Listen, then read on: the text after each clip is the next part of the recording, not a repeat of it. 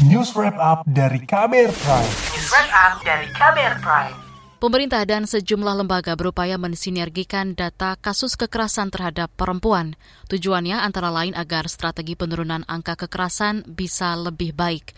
Sebab hingga kini jumlah kasus terhadap perempuan masih tinggi dan terus bertambah.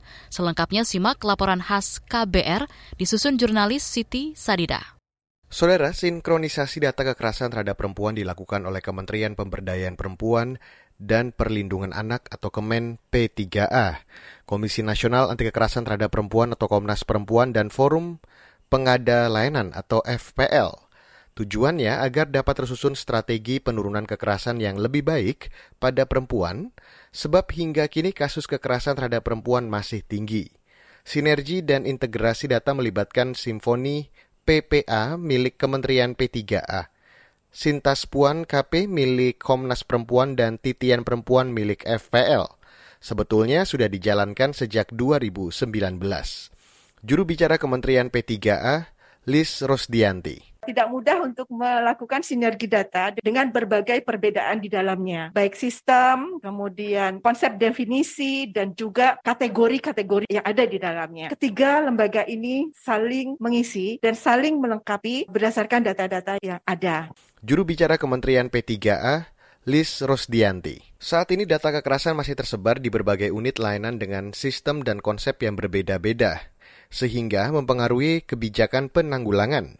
Contohnya, data kekerasan terhadap perempuan pada semester pertama periode Januari hingga Juni 2021 mencapai lebih dari 11.800-an korban.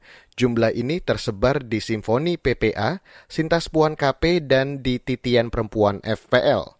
Data terbaru pada periode Juli hingga Desember 2021, menurut Kepala Biro Data dan Informasi Kementerian P3A, Lis Rosdianti, menunjukkan usia anak merupakan karakteristik korban yang rentan mengalami berbagai bentuk kekerasan. Dari tiga lembaga ini, kita tahu bahwa korban kekerasan terhadap perempuan dominan berada pada usia muda, antara usia 13 sampai 44 tahun. Nah, kalau kita bandingkan antara anak-anak dan dewasa, data yang terlaporkan itu lebih banyak yang anak-anak. 52,59 persen korbannya adalah anak. Kerentanan korban juga bisa dilihat dari status pendidikan dan pekerjaan paling dominan adalah korban itu berpendidikan SLTA. Nah, ini juga kemungkinan disebabkan karena pengetahuan atau literasi mereka terhadap kekerasan berbasis gender juga sudah lebih baik sehingga mereka sadar untuk melaporkan apa yang dialaminya. Nah, kalau dilihat dari status pekerjaannya, yang paling dominan adalah mereka yang berstatus pelajar, mahasiswa, dan juga ibu rumah tangga. Komisioner Komnas Perempuan Dewi Kanti mengungkapkan jumlah kasus kekerasan terhadap perempuan paling banyak terjadi di Pulau Jawa. Menurut Simfoni PPA, Provinsi Jawa Tengah memiliki data korban kekerasan tertinggi dan Sintas Puan dari Komnas Perempuan Jawa Barat memiliki data korban kekerasan tertinggi, sedangkan dari Forum Pengadalaian Antitian Perempuan Jawa Timur memiliki data korban kekerasan tertinggi. Ini juga bisa menunjukkan bahwa data korban kekerasan yang terjadi di Indonesia, terutama di Pulau Jawa, memiliki catatan tertinggi dan ini bisa menjadikan gambaran bahwa secara infrastruktur pelayanan dan pendokumentasian kasus kekerasan terhadap perempuan di Pulau Jawa bisa dikatakan lebih optimal begitu.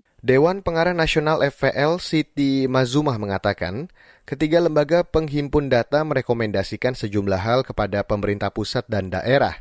Antara lain merekomendasikan pemerintah daerah berperan aktif untuk menurunkan angka kekerasan pada perempuan mendorong pemerintah daerah membangun komitmen politik pada koordinasi penanganan dan pendokumentasian kasus kekerasan terhadap perempuan dengan memastikan dukungan alokasi dana khusus untuk mengembangkan sistem pendataan kasus kekerasan terhadap perempuan. Data ini adalah kekayaan yang bisa kita olah menjadi advokasi kebijakan. Kita bisa mengolah kebijakan itu dengan berbasiskan data yang kita punya. Data bukan hanya sekedar angka, tapi di situ ada banyak hal yang bisa kita lakukan untuk perubahan sistem hukum yang lebih baik. Namun tak cukup dengan sinkronisasi sinkronisasi pendataan. Perlu proses hukum kepada para pelaku kekerasan seksual atas perbuatan yang telah dia lakukan. Substansinya yang jelas undang-undang ini ingin mencegah terjadinya kekerasan seksual. Jadi upaya preventifnya di sini banyak sekali.